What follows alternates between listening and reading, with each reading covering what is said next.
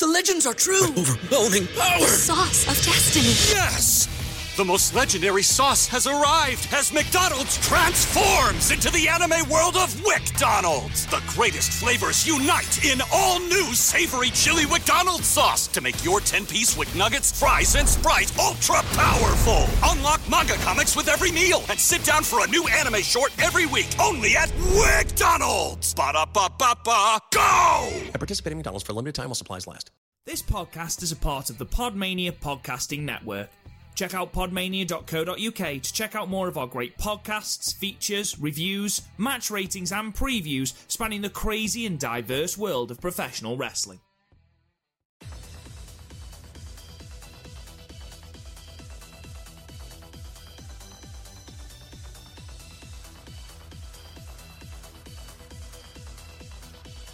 Hello, guys, and welcome to another episode of the Stardom Cast, your weekly audio source of all things World Wonder Ring Stardom, right here on the Podmania Podcasting Network. I'm your host, Rob Goodwin, and I'm joined as ever by Chris O'Brien. Chris, hello. One day it's not going to be me here, and you're not going to know how to react. And like whoever you have on to replace me is just going to be like, "Wait, who's Chris?" And it's going to be like mentioning an ex to someone. It's going to be awful. Just calling out your name. Yeah, So, are you are you gently laying the seeds for when you're too big a YouTuber to do the Stardom Cast anymore? no, but like at some point, I like at some point I'm not going to be able to make a show, and you're not going to like make a recording, and you're not going to want to do it alone. So you're just going to like go to Twitter and find someone, and then you'll just say Chris by accident. Right. So basically, what you're saying is, I would rather have someone, just anyone, than no one. Yeah. I've I've heard what you're like every the one time you had to do a solo podcast. I feel like you're giving me backhanded compliments here. Are you trying to say that my stuff was shit before I had you and Garth? Um, well, I haven't listened to much of it. I've listened to one episode. It oh was my okay. god, fuck off! the fuck is this bullshittery? My god, do you know what? I came on this podcast with every intention of being nice to you today. Fuck off. you're, you're only nice. You're only mean to me when Garth's around. It makes you look cool. I am. I'm trying to be cool in front of the big hard man. That's what I'm trying to do. Um, Because you don't want him to pick on you. I don't. I don't. He's a fucking scary bloke. He's a fucking scary, scary. bloke. I love whenever we talk about Garth on this podcast because he's Yeah. like this presence, this overarching presence that he's like the higher power.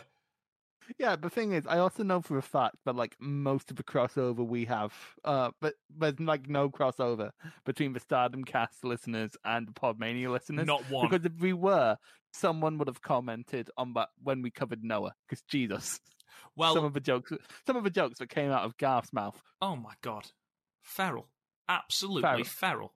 disgusting. Never trusted Geordie. However, I will say for those of you who don't listen to our other podcast, and this isn't a plug for our other podcast, trust me, we've got lots of stardom stuff to talk about, and we will do in a moment.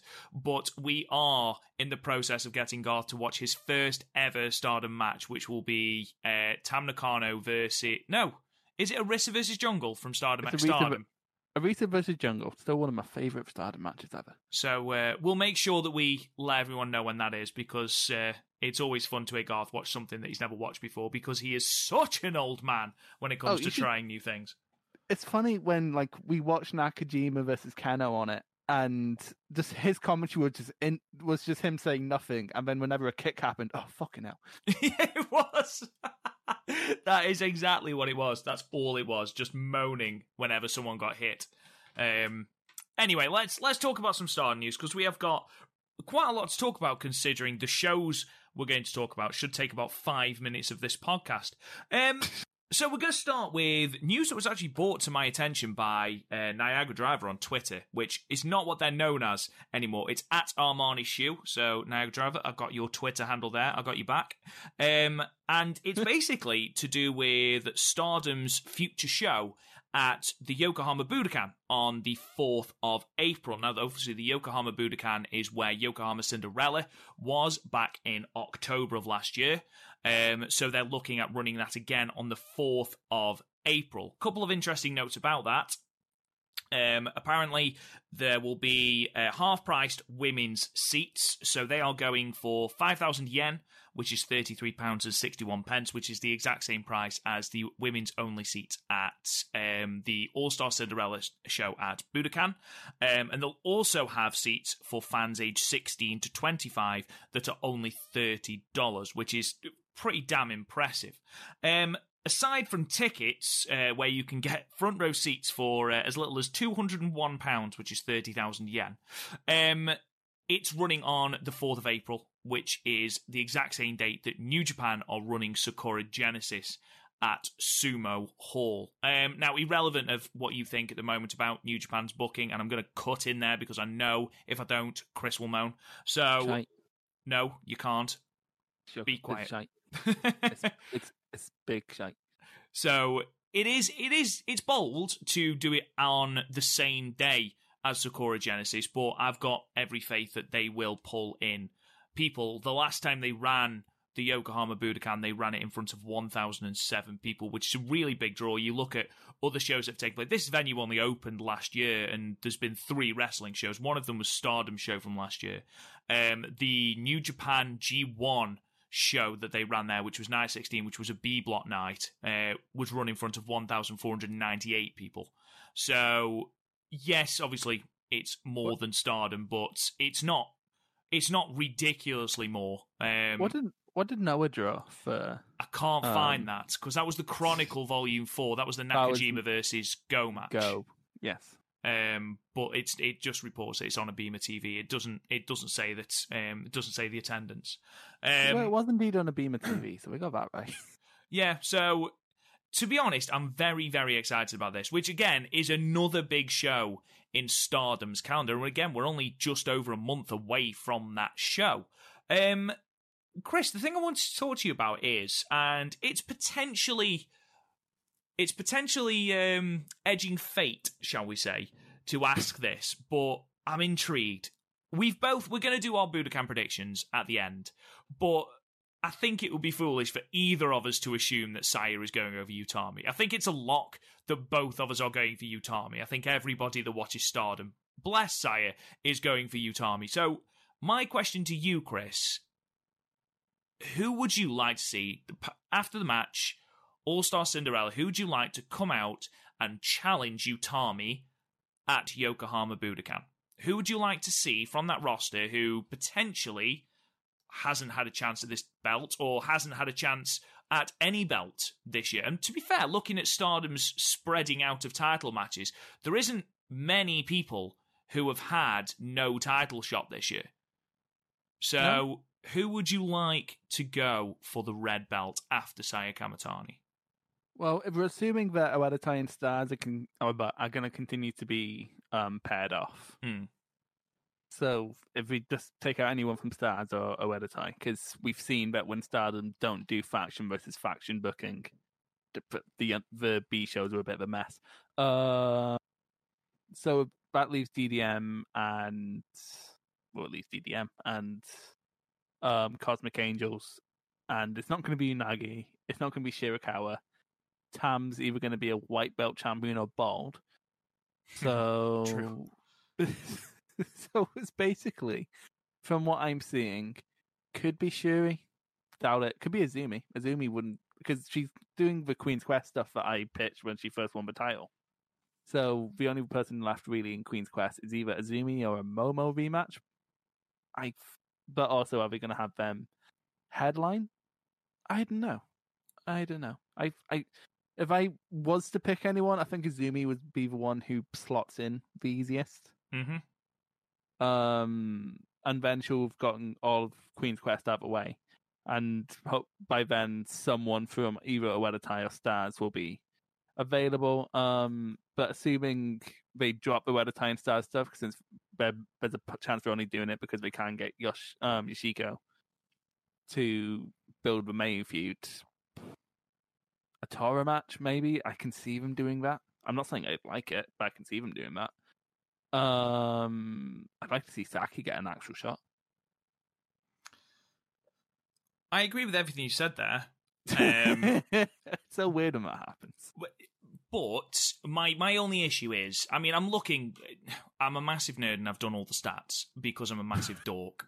Um, these are only. Um, I will just point out now these are only correct as of the New Year's Stars show from the 10th, which was the 21st. So there have been a couple more shows since then, which I haven't had a chance to update. But looking at some of these, you look at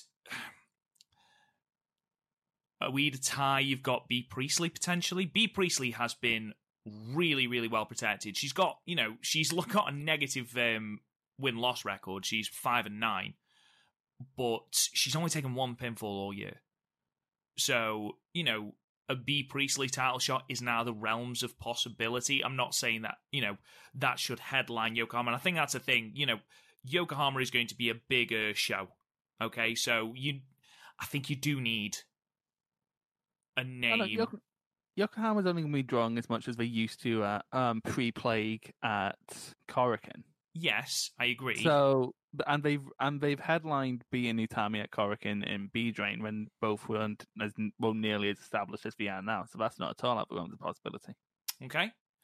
I mean, you've got Azumi, which, you know, is definitely an option and something that I will be buzzing to see. There, It'd be like um, Sonic the Hedgehog versus Bowser. it really would. That's a great analogy. Um, you've got, I mean, the, the highest winning percentage as of New Year's Stars Night 10 is Himika. Himika hasn't. Himika's 12 and 4 in all matches. Now, obviously, she's tag champ, so. And I don't know if I'd want to see another Himika versus Utami match yet. I mean, it would be a good story, obviously, playing off their match um, in the final of the five star. Um, Mayu, I think, has got she's got too many feuds as it is. She's already feuding with Tam, with Oedo Tai, this match with Yoshi uh, with Yoshiko. So very nearly said Yoshihiko. That's your, Yoshiko, your they're, they're fucking. two, but they're two very different kind of wrestlers. I imagine Mayu would have a fantastic match with Yoshihiko. To be fair, I don't know whose neck would be abused more. um, there are many, many people there. I don't think Saki would be headlining this show. I just, I'd, I'd like to see Saki go for a singles championship. I really would, and I think she will be a really good white belt defense for someone. Definitely, but I, just, I don't see her in the red belt picture. Tora potentially, they're doing a really good job at the moment of rehabbing Oedo Tai and Tora in particular. Um, so yeah, that's that's not out of the realms of possibility. I, I think it's a little bit too soon after that that bit of a shocker white belt match against Julia. And then of course you've got to think, well, if Julia loses the white belt to Tam, you've got Julia with no belt. You Is it too continue- early to have Julia versus Utami? If they continue the partnership we have going with Seadlinnng, you, you can have Yoshiko or um, Nene, Nene. go for it. Well, Especially yeah. if Nene, especially if Nene beats Momo and goes to like beat your leader, I can beat you. I think of the two matches, that's the more likely one. Yeah. Um, Um, I, d- I definitely think that's more like just because she's already facing someone in Queen's Quest, so that'll be a Mm. more natural progression. But also, if Yoshiko beats Mayu, then that means because that could be cool. Like Yoshiko beats Mayu, goes on to beat Utami because we've been thinking about this for ages. Who could naturally beat Utami? And like with the exception of Momo, we can't really think of anyone. So if Yoshiko beats Utami, and then that can lead to like further matches with Mayu. That could be really good. This is absolute fantasy booking. This oh god, one hundred percent, one hundred percent. It's like I always want to preface that just in case people think I have like some exclusive sauce. I don't. I just think that would be a cool way to book it. It's a cool story. Um, like I'm going to stick with my Julia winning the five star booking. Um, I think she loses the belt. Well, we'll talk. We'll talk about Budokan um, when we get yeah, to the we, get- we we do we we should just fire through these shows very quickly because with the exception of like two matches, I have next to nothing to say. um, I want to talk about some Budokan ticket news, but I'll do that when we're talking about Budokan uh, after the three matches that we've seen. Um, Io Shirai, Chris, did you know that WWE have given permission for Io Shirai to partake in the Stardom show on the 3rd of March? Did you know that? And it must be true because Ringside News, their headline, WWE allows Io Shirai to participate in Stardom show. In the same way that The Rock appeared at Bound for Glory. Honestly, what fucking horrendous clickbait. Like, I like but they're not technically lying. Okay, so I don't want to start beef with Ringside News because I've already had one person with thirty thousand followers be mad at my takes this week. But um, thing is with that they're literally just trying to get people to click on it. There's no technically lies, and if anyone shares shares it without reading the article, quite frankly, they're the idiot. But at the same time, don't get people's hope, hopes up like that. It's Why not fair, that? is it? It's to not be fair, it's not as bad as like it's not like they put like a photo of her in the in a stardom ring. Like we literally just put a, fo- a screenshot of the video, didn't we? Yeah, for those who don't know, it's just it's a video basically from Io Shirai basically saying well done to Stardom for getting to his 10 years and talking very briefly about her time there. From what I can gather, I haven't been able to find a translation, so if there's anyone out there who wants to translate it, wonderful. Um, but that's that's what I gleaned from it. I think it's about a minute long, something like that. So when I, when I saw afterwards, the Ringside News had put it, and again, you're absolutely right, Chris. They are not telling any lies whatsoever. But just the way they've worded it is like, why? Why have you worded it like that? That's What- so unnecessarily clickbaity. It's like saying I don't know. It's like saying that we're the biggest podcast um podcast and then putting in little brackets containing someone from Stoke and someone from the east coast of Scotland. I was just Like, going to say, I am one. This is one hundred percent the strongest and most followed Stardom podcast coming out of Stoke on Trent. Definitely, I can say that with full. I can say that with full, uh, full confidence. But I was, about um, to, about, I was about to say I'm possibly the biggest Scottish voice in Joshi, but then the fucking English Tokyo Joshi commentators from fucking Scotland, isn't it? So- yeah, sorry, mate. Um, let's move on then from that clickbait to uh, something else that completely triggered the entire wrestling fandom. Apparently, I hate, I fucking hate that word. I know. It used, it's one of those words that used to mean something, and then the internet just stole it, like, and ruined it. Like, Jesus Christ, just stop ruining words. I like words.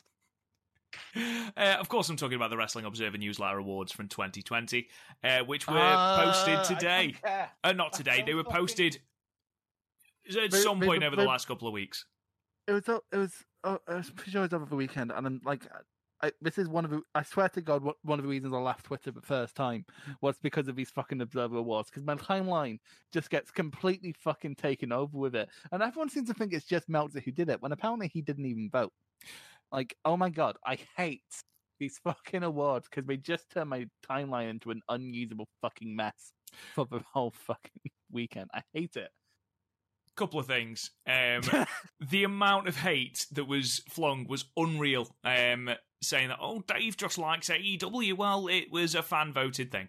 So I don't really know what you want, what you want Dave to do about that. But never mind. That's not the reason I brought this up. Um, obviously, we are a Stardom podcast, and it was amazing to see quite a lot of Stardom representation in the awards, and that's all really that I wanted to go into. I just want to go through who's in the awards, basically. So you look at the Lou Thesz Ric Flair Award, which is the Wrestler of the Year, basically, and Mayu Iwatani came ninth, which, you know, you look at who came above her, Moxley, Omega, Naito, Ibushi, McIntyre, Bayley, Go Shiozaki, Roman Reigns.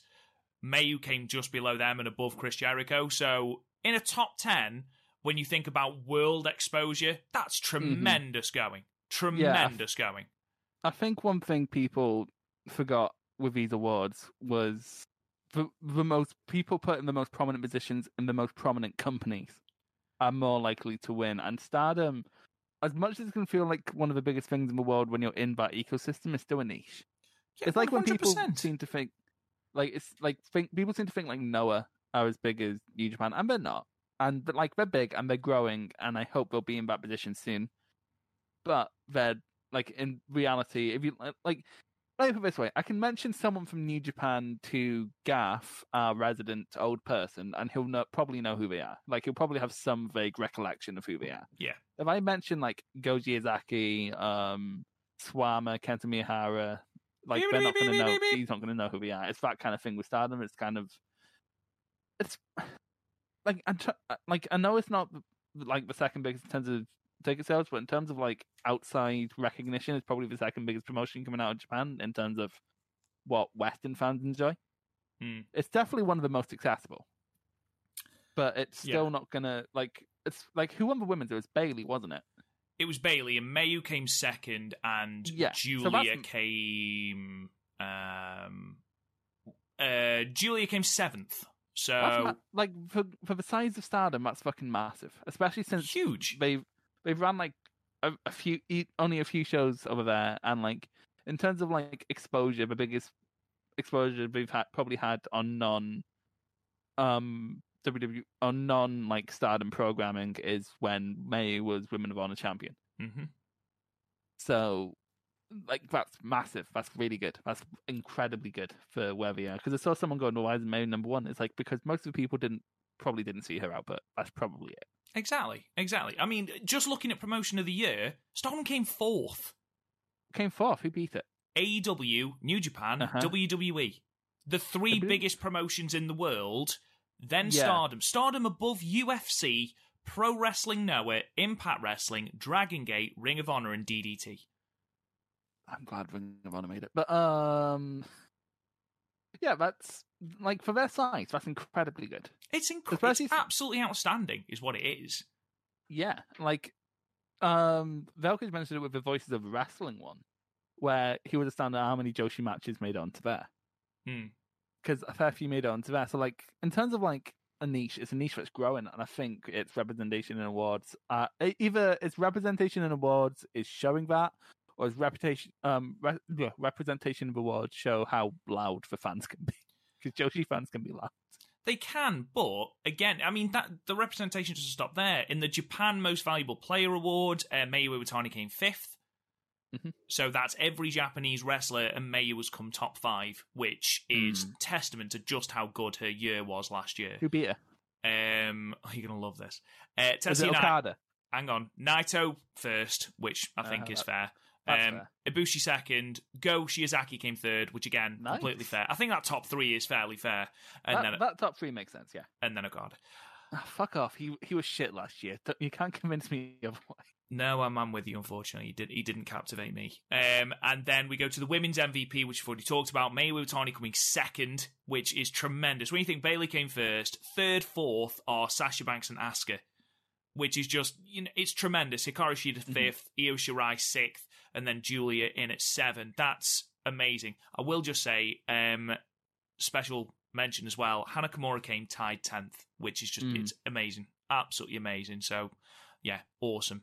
Um, and then just a, I think there's one more, and I can't remember where it is. Oh yeah, most improved. Uh, most improved. Second, Julia. Well, to be fair, she's probably my most improved last year. Who won? Uh, Britt Baker. She, she didn't improve. What the fuck? She did, mate. She was dog shit at the start of Yeah, 2020. she went from she went from to- dog shit to the level, the minimum she should possibly be being on national television. Jesus. Um, finally, my my favorite award, I think, of of the entire of the entire thing is uh, the Bryan Danielson Award, which Bryan Danielson never wins. Yeah, he hasn't won it since. When's the last time he won it? Hang on. I don't think he's ever won it. No, he has won it because it was named after him because he kept winning it. I don't. know. I don't. Th- well, he hasn't won it in a while, definitely. Um, Wrestling Observer Award. To be fair, I know that Sabre Junior won this, won it this time, which is bad because he's not actually like he's been a decent tag wrestler this year, but in terms of like technique, I wouldn't say most outstanding with Bryan Danielson. and Where is it? I've lost it. It's it's called it's the most outstanding wrestler one, right? The best technical No. wrestler. Te- best technical wrestler. Do do do do do do do. Keep talking. Okay. Uh, So the top three were Zack Sabre Jr., Daniel Bryan, and Jonathan Gresham. But the reason I bring it up is because in ninth position, Shuri. So do you know what? I'm happy with that. When you consider the eighth was Minoru Suzuki, I think that's a that's a brilliant place to be. Um, um, Danielson won it every year from 2005 to 2013 what's the year I was thinking then that he didn't win? I don't know. I was thinking of something else. because Sabre's won it every year from 14 to 20. He's close to beating Danielson's record, but to be fair, I literally think it's because he's in a very prominent, like 2014, 15, 16. I'll even give like 17 and 18 like on merit, right? Hmm. But like 19 and 20, I think it's just because he when someone says technical wrestling right now, you think of Sabre. Yeah. You know that's no, you're absolutely right. You are. So let's move on then from the Wrestling Observer Newsletter Awards and the Stardom representation to talk some Koguma. And again, this translation comes courtesy of um, at one two two two Dragon Moon on Twitter, who I again encourage everyone to go and follow because they provide fantastic translations from Japanese publications. And this is from Mayu's column in Shupro. Um, so I just want to go through this, and it says the, I'm the only one in the roster right now who has worked with all of the Stardom alumni, so I'm very much looking forward to seeing many of them again in the Stardom ring. Um, the most surprising participant for me in the Rumble is Koguma. I was very frustrated and mortified at winning the high speed title in 2015. Koguma debuted three years later than me, but took the title I had strived to win since my debut before me from my goal, Io Shirai. Sorry, hiccuped. Uh, Koguma seemed to seemed to be a born wrestler. She had amazing speed with great offensive and defensive skills, and was me- also mentally strong. I felt inferior to her in all aspects, so when she left Stardom, I really hoped she wouldn't come back, or I'd quickly lose my position. However, at the 3rd of March Budokan show, I'm planning to ask Koguma to return to Stardom and join Stars. I used to feel threatened by her greatness, and I want the current roster to experience the same threat. Such feelings and resulting rivalries will surely help them step up their games. And then finally, I think the Rumble is going to be uh, uh, really entertaining, and I'd love to see something unexpected. I wonder how Yusapan will draw all the attention to herself, which is what she always wants. Will we see some teamwork from BYU and chaos caused by Venom Arm and Shout? I can't wait. Um, so this is going to tie into um, one of the feuds or one of the all out wars in quotation marks that started from these three shows that we're going to talk about in a moment. Um, I watched a little bit of Koguma um, on the recommendation from someone in the Discord, and I can't remember who it was. Um, and I was really, really impressed with what I saw. Really impressed. And if she's another body that Stardom are going to bring in, which it looks like they might do, I am very, very, very impressed. I'm I, I'm very excited. Can't wait, Chris. Yeah. Um, like at this point, because the roster, in terms of like just who's in what faction, the roster's starting to run out of feuds, or at least run out of fresh matches because we burnt through a lot of them over the last few months. So like one extra body could mean a lot for Stardom, and especially if it's a legacy name who you don't need to spend a few months establishing, like you've had to do with Shirakawa or um, even Unagi. That's only really a good thing. And like assuming we like book her right and we don't just waste her or put her in the wrong division. Because yeah. we sort of saw that with Rio, where we sort of just didn't know what to do with her for several months, and then she's back in AW now. Yeah, no, absolutely, absolutely. Um, final bit of news um, that's not related to Budokan anyway. Um, just a update on Jungle Kyona's injury. Um, she is now walking and doing light exercise. She's posted a lot of um, photos to Twitter where she's seen in the gym. Um, she can't run yet, but she is on her feet, which is wonderful. Really good news. But again, no real sort of plan for her return as of yet. I think the original prognosis was nine months when she originally went out, which will sort we're looking at five star time before we see Jungle Kyona in the ring again. Um, so I just wanted to make that point to everyone, and obviously we wish Jungle all the best. Hopefully she is back in a ring sooner rather than later because she is fucking great, and we have a very very tasty feud between her and Konami to ignite. So yeah, I just wanted to bring that up. Shall we talk, Chris, then, about some of the New Year Stars dates that go up to our current day? Now, at, as the, at the time of recording, uh, the shows from the 27th and the 28th of February, the Nagoya shows, hadn't been uploaded in full. In fact, the 27th only got uploaded this morning, English time. So I haven't had a chance to watch that, and I know Chris hasn't. So the shows we're going to be uh, talking about are the shows from the 20th, the 21st from Shinkiba, and the 23rd from Osaka. Um, so yeah, you're just going to have to bear with us in that case. What we'll do is when we do our review of Budokan, we'll just whip through the results of those those shows that lead up to Budokan and any important information uh, before we go into our Budokan review. So, Let's talk about Stardom New Year Stars Night 9 from the 20th of February. Shinkiba first ring in front of 146 people. Um, singles match opens up with Tam Nakano defeating Lady C at 5 minutes and 46 seconds with the Violet shooting. And then we go on to our second match, which is the uh, Unagi 7 match series match 4 with Himika defeating Unagi Sayaka at 12 minutes and 36 seconds with the powerbomb. Um, I quite enjoyed this match, Chris. Um, Himeka wanting to prove it's a different dynamic. We again we talked about how each of the matches that Unagi is going to have throughout this series, she's going to have different sort of. It, it's basically your whole Pokemon gym thing. You're going to face a rock Pokemon, a psychic, you know, a, a psychic Pokemon, a lightning Pokemon. You're going to face different challenges with each person, and whereas this was quite similar to the Julia matches in some way, Himeka wasn't looking to embarrass Unagi, she was looking to just prove she was the strongest. Um, simply to establish the hierarchy. Um, for the first few strikes, Unagi was floored after one, but I quite enjoyed the story of, you know, the longer the match went on, the more impressed Himeka seemed to be, and the further we got into the match, the more it takes to actually put Unagi down. Um, once she powers out of the Boston Crab, uh, which gets a great response from the crowd, um, let's say, um, we get a superb close call when Unagi counters a JP coaster into a roll up. That looked brilliant, was really, really, really smooth. Um, but then Himeka loses patience and pins her with a power bomb. Not the running power bomb, but just a power bomb. Um, Unagi still yet to submit. Um, it was a good match, um, but it was it did feel very similar to the Julia match earlier on. Um, Um, That's the thing with these matches. They're like basically what's different is what Unagi's opponent brings to him. Because in terms of structure, they're kind of the same.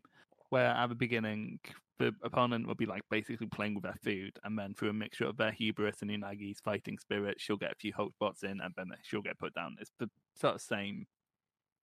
Um, every like sort of the same structure every time. It's just the only real difference is who she's wrestling and what they bring to the table. Because, like, of course, the Himeka match is going to be different from an Azumi match.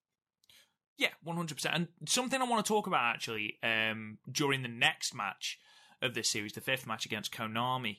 Um, there's something I want to talk about in that regard because that match, I thought the Konami match was different to anything else we'd seen, and um, I'll go into that in a little bit. Um, I gave this two and three quarter stars. It was fine. Um, it certainly wasn't the best match of the series, um, but it was a necessary a necessary one, with Unagi still yet to pick up a singles victory in Stardom.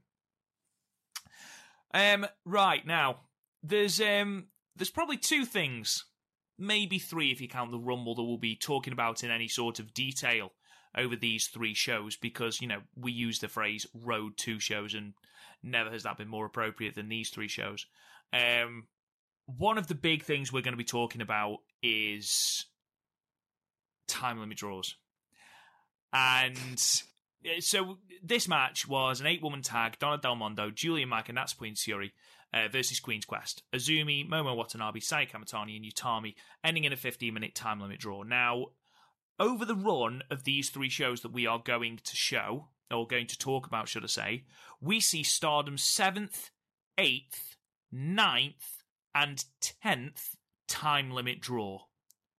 So at the start or by the end of February, two months into the calendar year, okay, we will have seen 10 time limit draws.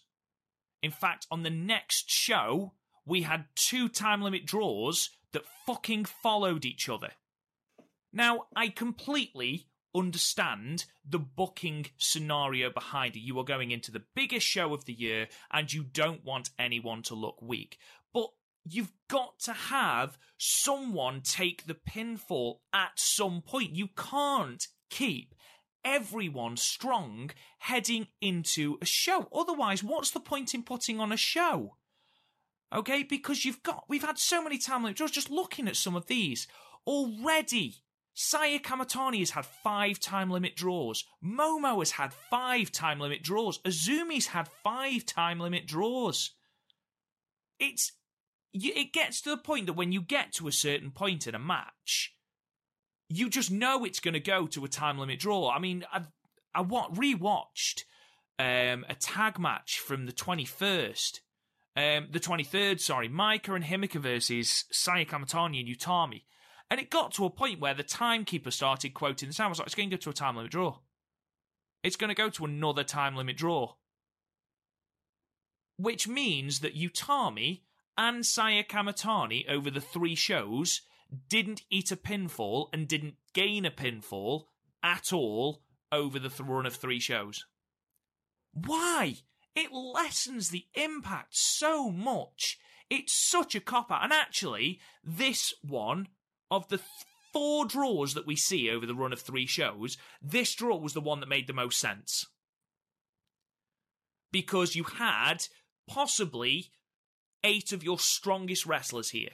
And I understand this. And Donna Del Mondo and Queen's Quest have great chemistry. They're very similar teams. And often you will have that go into a time limit draw. I understand that. That's fine. You've got Utami and Saya Kamitani who are in the semi-main at Budokan. Julia who's in the main at Budokan. Azumi and Natsupoi who are taking place. Uh, t- the match is taking place, sorry, at Budokan. Are you telling me that you couldn't have someone in this match take the pinfall? Okay? And let's take that out of this for a moment. Are you telling me there are other matches on these three cards that you couldn't have someone take the pinfall? Stars were in a four on three handicap match. Are you telling me that Saya Iida couldn't have taken the pin? I mean, the entire thing was that they were up against the odds. Okay? Surely it builds into your story that Stars lose that match. Baffling, absolutely baffling booking. I just don't understand it Be- because by just giving us time limit draws with all these people, it just makes you think, well, what the hell is the point in tuning in for these shows? Just, yeah, utter nonsense. And it really, really annoyed me, especially the two that followed each other on the next show. I'm done now, Chris. Okay, so by itself, a draw is a neutral element to be used well or badly. Because quite frankly, I don't think the volume of draws really matters. Because there's been a lot of draws this year, and I haven't really bitched about most of them until the one last week.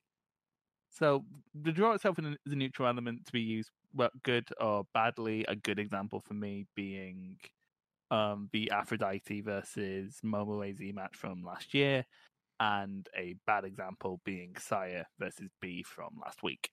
Um, Agreed. And you're right. This is exactly what I was saying last week, and I'm glad you've come around to my way of thinking because the time limit, like, if you don't want to have someone lose, don't book the match. There's Penny is like you have the children and people like Death there for that exact reason, like that exact reason, and you're not using them properly half the time. I think that's why we've enjoyed the Oedo versus Stars stuff because that's actually had results. And the booking, like the booking reason is there. The booking reason makes sense, but also you have people who desperately need to look a tad better. Like the Saya Kamitani, um, have us feeling like she's an absolute no hoper. That's not good. We should feel like she has a like one in nine chance at least. Mm. Like at least a ten percent chance of winning, and all these draws and helping her case. Because in almost all these cases, she'll hit one of her signature moves that would normally end the match. Remember, bell goes off, and it worked against Utami in that tag match. Mm-hmm. It doesn't work when she does a hit because, like, why? Why? There's no point in just not letting her get the free. Uh, or you can have one of either Utami or um, Saya take the pin and build up tension in that way. Like a draw makes sense when there's no better option. There are plenty of pair options here that wouldn't make people look weak and would also further stories. Whereas here we have no stories furthered and everyone looks the same. It's no different to me than when WWE used to book everyone 50 50 where they'd win one week, lose the next. Mm. Like it's a scenario where no one gets over. And again, I understand it, but like also it's led to Stardom feeling a bit weird going into going into Budokan because, like, again, when we do it in singles matches, with the exception of Visaya versus B1, it makes sense. We're trying to see people as equal pegging, and then when you eventually see a result, that would be nice. In the tag matches, no, what's the point? Stop going to draws all the time. It's weird. Or like at least do like hit hits me. At least do like what Ring of Honor do with the pure stuff, and when that goes to a draw, it goes to a referee's or a judge's decision. I think that's a great way to do draws. The issue I have is you, you, yeah, exactly. You're building your roster to be strong, and that's absolutely great. I love that, and that's the way that we can get these challenges. Okay, we can get these challenges because these women are having good performances and winning and things like that. But and I understand that they are in a little bit of a pickle at the moment because people like Hina, Rena, Hanan aren't there. Sorry to eat the pin, basically, um, which I think explains, or at least partly explains, the turn later on on the night. But you can't keep everyone strong at the same time. You ju- you just can't because if everyone is kept strong, no one looks strong because no one peeks their head above the parapet, and that's the issue. As, especially in the last in the next show, the next show it was awfully obvious, and it it really wound me up to the point where I was like, no, I need to turn the show off now. It annoyed me. It really annoyed me. Um, but yeah, I just wanted to point that out because you're right. We didn't have we we had draws, but they were spaced out. It was just a volley of draws that we've had over the past couple of shows. That's like, why? What what reason do we have? Natsupoi has been eating pins left, right, and fucking centre. It's because she has the title match. It's because like basically everyone in this match has a big match going into Budokan. Correct. But in a throwaway tag on a show that, what, 146 people are watching? Mm-hmm. An unimportant show. Are you telling me there couldn't be a count out victory? Or, you know, Maika. Maika's been booked incredibly strong. I mean, Maika's lost what? What's her winning percentage, Maika? She's lost five matches, but I'm sure she hasn't eaten a. I think she's only eaten a pin once. I've you know, had a meme idea. Please don't. It, like it's Gordon Ramsay, but instead of shouting "raw," he's shouting "draw." it it was just very frustrating, and the fact that it kept happening really, really stuck in my craw, which was a well, shame. Because that's probably getting a win over Azumi here would have helped. Exactly there, like because as, as like presumably Azumi's going to get the win back at Budokan. Mm-hmm or you can build Natsupoi as Azumi's mountain to climb. Like she finally has someone who can challenge her in this style. I don't think Natsupoi's been booked well at all leading up to this. At all. Yeah, it's it's weird, isn't it? I mean, she she got a pinfall over Saki, but then was pinned by Saki we, the very next show we should go into the booking of that specific match when we get to the match, because otherwise we're just going to be on the draws forever. Shall we just? yeah, let's move on to the Future of Stardom Championship match, the fourth match on the card, the semi-main, with champion Saya Iida defeating Seadlinnng's Honori Hana at nine minutes and thirty-one seconds with the lariat. Chris, what did you think of this match? It was really good. It was simple stuff, but simple stuff done very well. There wasn't really any timing issues. Um, Honori Hana strikes me as someone who's going to be really good one day. How long? She, well, she's only been gone for a year, so like mighty impressive. Um, Saya Iida's becoming more of a beast by the day. It's mm-hmm. ridiculous. Mm-hmm. Um, this is probably the, one of the better Future of Stardom matches we've had in a while. Um, but again, it's more of a token belt for people they want to do big things with. Like you can see the direct lineage of Utami um, giving it up and then getting a white belt defense. Um, Maika giving it up and getting a red belt match. So like, it's just for it's basically just to highlight this is who we think is going to be cool from our current crop of rookies. And since we everyone all the other rookies have shit going on. it's defaulted to Saya. But she's been doing a great job. I've been preferring her reign to Maika's. And Honori Hana's really good. I've enjoyed what I've seen from her in Seadlinnng. Mm and it was just a nice little clash. It's why I kind of hope the Seadlinnng and um, Stardom things keeps going on for a little while longer after Budokan because it could be something quite cool, assuming they keep people on like sort of equal pegging instead of doing what Noah and New Japan did, where New Japan was like, Noah, you're, you're going to die now. I must admit, I Oh. must admit, I did really enjoy this match. Um, they did. They've got re- two very similar styles, and the styles complemented each other really well. Um, Mhm. Considering both- like I was surprised, like because Honori Hana and Steven Sealand, because it's like of course pe- people in Sealand are p- a bit taller than they are in like you look at Ishiko and Nene. Hmm. So like I know Iida's short even for Stardom, but like I was surprised at the height difference. there was a there was a distinct high difference between the pair, Yeah. definitely. Um, I think considering she's Han- um, Hana, I mean, has only been going since December 2019. I think she's Mhm. she looks very solid in ring. Like I said, there was nothing that stood out as a botch or anything like that. Um, and yeah, I think this is probably the strongest, certainly of Saya Iida's reign, the strongest Future of Stardom Championship match. Um, they were just hitting each other with bombs, but doing it at quite a deceptively quick pace. Um, I would, li- I'd like it. I mean, we've talked about, and I think we had a question about it a couple of podcasts ago, where someone said, "Who's next for the future of Stardom Championship?" Show, and we actually lamented about how well, we haven't got many people, you know, three years and below now that would actually challenge for the future of Stardom Championship. And if they are going to partner with other Joshi promotions like Seadlinnng, like Marvelous, and that's where we get those matches from, I'm all for that. I think that's a great idea. Yeah, question, question is though, Chris, Uh-huh. what did you give it? Oh, three and a half, really good, but not quite a match of the year. I gave it three and a quarter.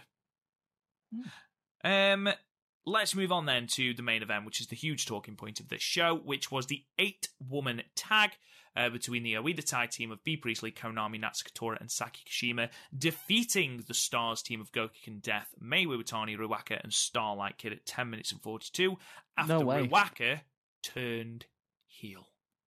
Like, of course, oh, how could Oedo Tai win? They had absolutely a team full of eaters, unlike the Stars team who had on um, nah, but the turn was cool. To be fair, I'm always here for a chair shot. Um, the, the, the match itself was fine, but I am enjoying that Oedo Tai are basically abducting all of Star's children. they are the embodiment of the child catcher. No, it's not so much for child characters, so much as the emo kids. Your child sees is cool. Like they're offering them, they're offering them cigarettes. They're like, "Oh, here's have some white lightning." Um, have you ever listened to The Cure? Um, so, uh, that's literally it. There's, like, sta Oedo Tai is a faction, and that's this. Is what happens, ladies and gentlemen, when you let your children listen to rock and or roll. It ruins them. I'm saying that as someone whose Discord profile photo is them in full makeup Yep. and with their long hair. I really can't like pretend that's not me. um, yeah, it's just I, I, I liked this as a story more than I liked it as a match. As a match, it was fine. Um, just everyone's good in the match, even Ruaka, who's a child Hmm. and is now a child abducted by the emos. So I really enjoyed like they built it really well in the pre-match promo. Ruaka was complete deadpan whilst Mayu and Starlight were talking. There was no stars symbol as they went to off camera. Um, speaking about the match, I love the fact that Oedo Tai were just subverting all of Stars' very campy offense. Like when Stars had got all of Oedo Tai locked in those submissions, Bea just refused to be locked in and then just threw Ruaka into Starlight like a bowling ball. I thought that was great. Um, no, fuck this. And they all went down like dominoes. I also really enjoyed Konami taking um, none of Gokigen's shit and just tr- trying to wipe off her makeup in a page straight from the Julia Book of Shithousery. Love that. Thought that was great. Um, yeah, the turn for Iwaka worked. You know, it was fine. Um, I mean, you could argue that she will be a Weeda Tai's penny to till Rena returns, but it makes sense. She was never given a choice as to whether she wanted to be in Stars. It was just a case of she was absorbed after uh, Tokyo Cyber Squad imploded. Um, the the, the chair was quite obviously broken before uh, before Iwaka could um, could hit Mayu with it, and you could see her, bless her, trying desperately to keep it all together before she dinked Mayu on the head with it. And then there was a great moment just before the pinfall where the two people beating the shit out of Mayu were Ruaka and Saki, the two people to leave Stars and join Oedo Tai. Thought that was a really nice visual. And then, of course, Saki's the one who gets the pinfall. Um, I will just say that Tora's promo at the end of this match was tremendous. The best promo she has cut since I have been watching Stardom. Um, Mayu declares war on Oedo Tai. Starlight says, "Well, don't worry, because we've got Hanan returning, which will make it five on five, which was a bold claim." Um, Tora then like, cuts. Oedo Tai is just going to steal that kid as well. Exactly. Um, like, have you, have you ever played Pokemon um, Colosseum? No. So in that game, if a Pokemon has like um it has shadows over it, it means you can steal it from that trainer.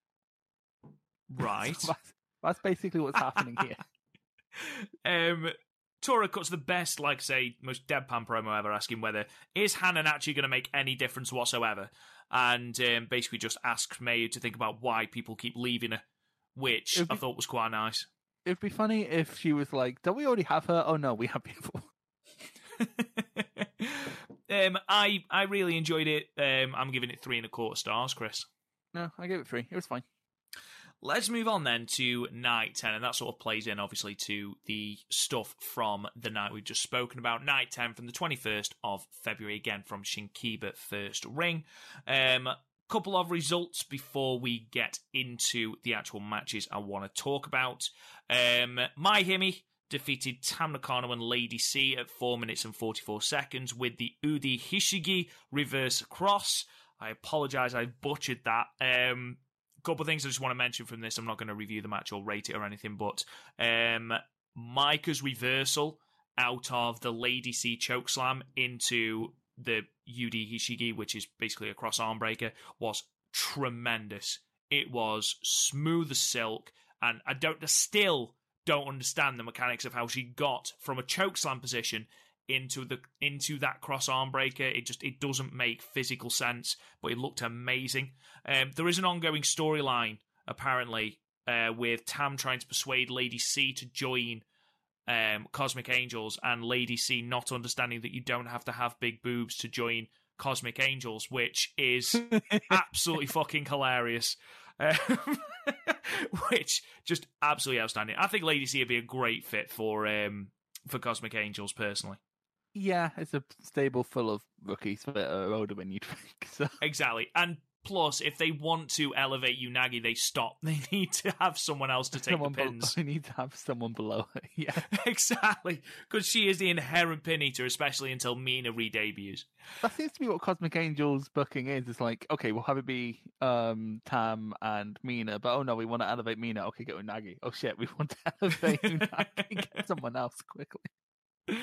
Um, couple of matches that I'm not going to talk about because I'll get angry. Um, the second match was six woman tag uh, with the Donna Del Mondo team of Julia Natsupoi and Shuri and the Tai team of Bea, Natsukatora and Saki Kashima going to a time limit draw of 10 minutes. And then the four on three handicap match, which really wound me up. Um, Queen's Quest team of Azumi, Momo, Saya Kamitani, and Utami, and the Stars team of Mayu, Saya Iida, and Starlight Kid going to another time limit draw of 10 minutes. Why? Why? Because they couldn't beat them in 10 minutes. Rob, that's how time goes. Just ridiculous. Um, absolutely ridiculous. Anyway, the match. to be fair, to, if I can throw my my two cents, both these matches were good. Like DDM and Oedo Tai always work well together, as do Queen Quest and Stars. None of the matches were like bad matches. We just I just don't like the result. But that's the thing. Once I saw that they were time limit draws, I was just like, do you know what? I'm not bothered. two that two that follow each other as well. Really? Why? J- yeah. Anyway, let's move think on. the I I don't think the DDM one was all, versus Oedo Tai one was all that egregious. They've had plenty of resu- plenty of results between each other. I think the I The do think volume. I do think the QQ versus Stars one makes absolutely no sense. And like the ten minute time limit, so like it's not as egregious as if they went fifteen, like we did the previous night, where we actually had time had more time to like build toward the finish.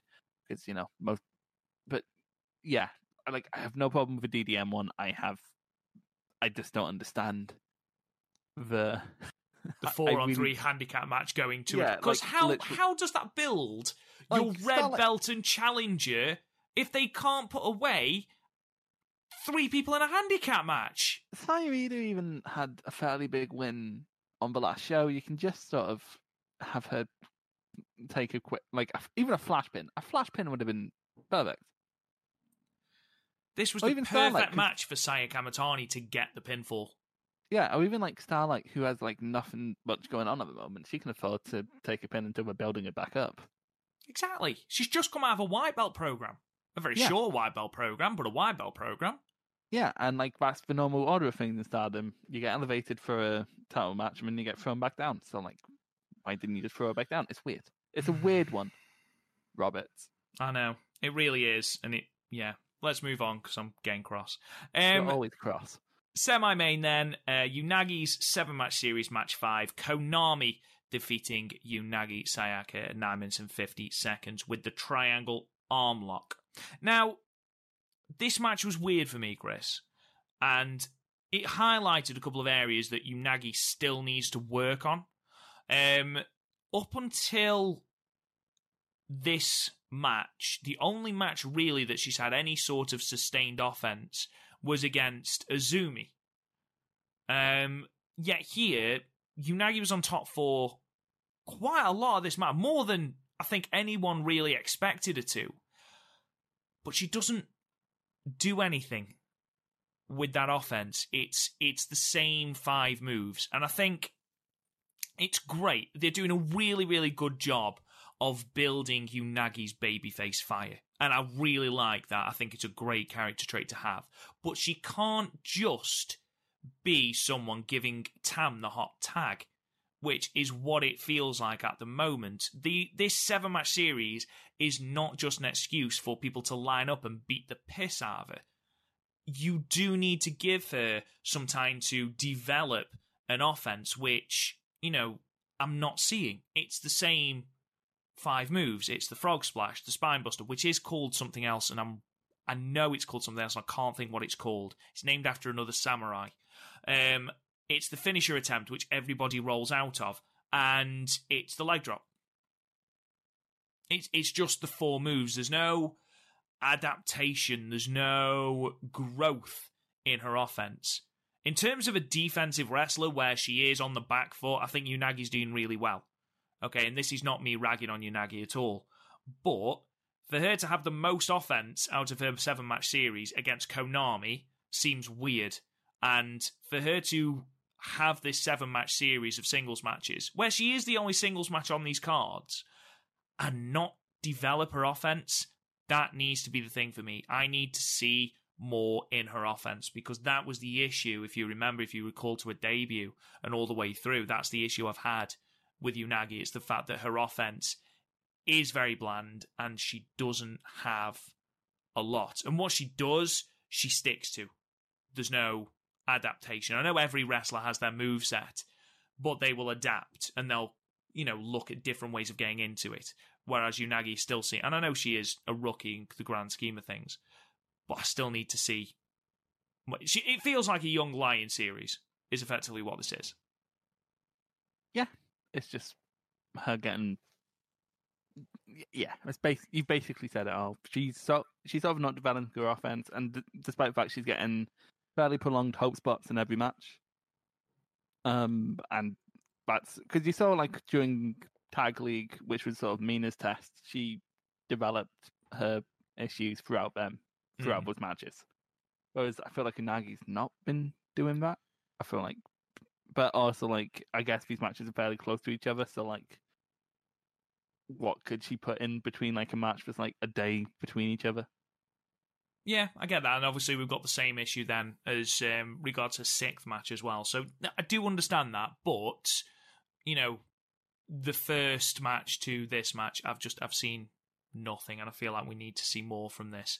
Um, other than that, I thought the best bit was uh, a wonderful slap to the face by Konami to Unagi, and apparently she hit her that hard that she even surprised herself with this slap because she slapped it, then turned to the crowd laughing with the noise it made. So uh, that really tickled me. Um, there's How also great how come Morton never does that? How come he's never surprised at how powerful he is? because he knows how powerful he is. Look at the fucking size no- of the man. No one needs to tell Walter how powerful he is. He just knows. There's also a great moment where someone clearly knocks the ring bell by accident, and Konami, who's just taken a move, half forgets to sell it in order to check they haven't gone over time. it was wonderful. Like shit. Oh no, it's alright. Someone just knocked into it. Yeah. Um, to be fair, like Konami picking up a like a fairly decisive win against a single star is a pretty good way to go into Budokan.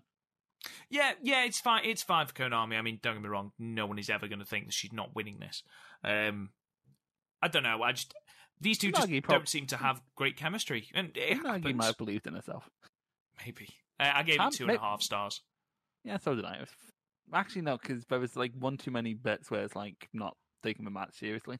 Like, I'm not saying it's a bad match. I'm just saying it's sort of below average. Yeah, I'm, fe- I'm feeling two. it's it's certainly the weakest of the matches so far in her trial series.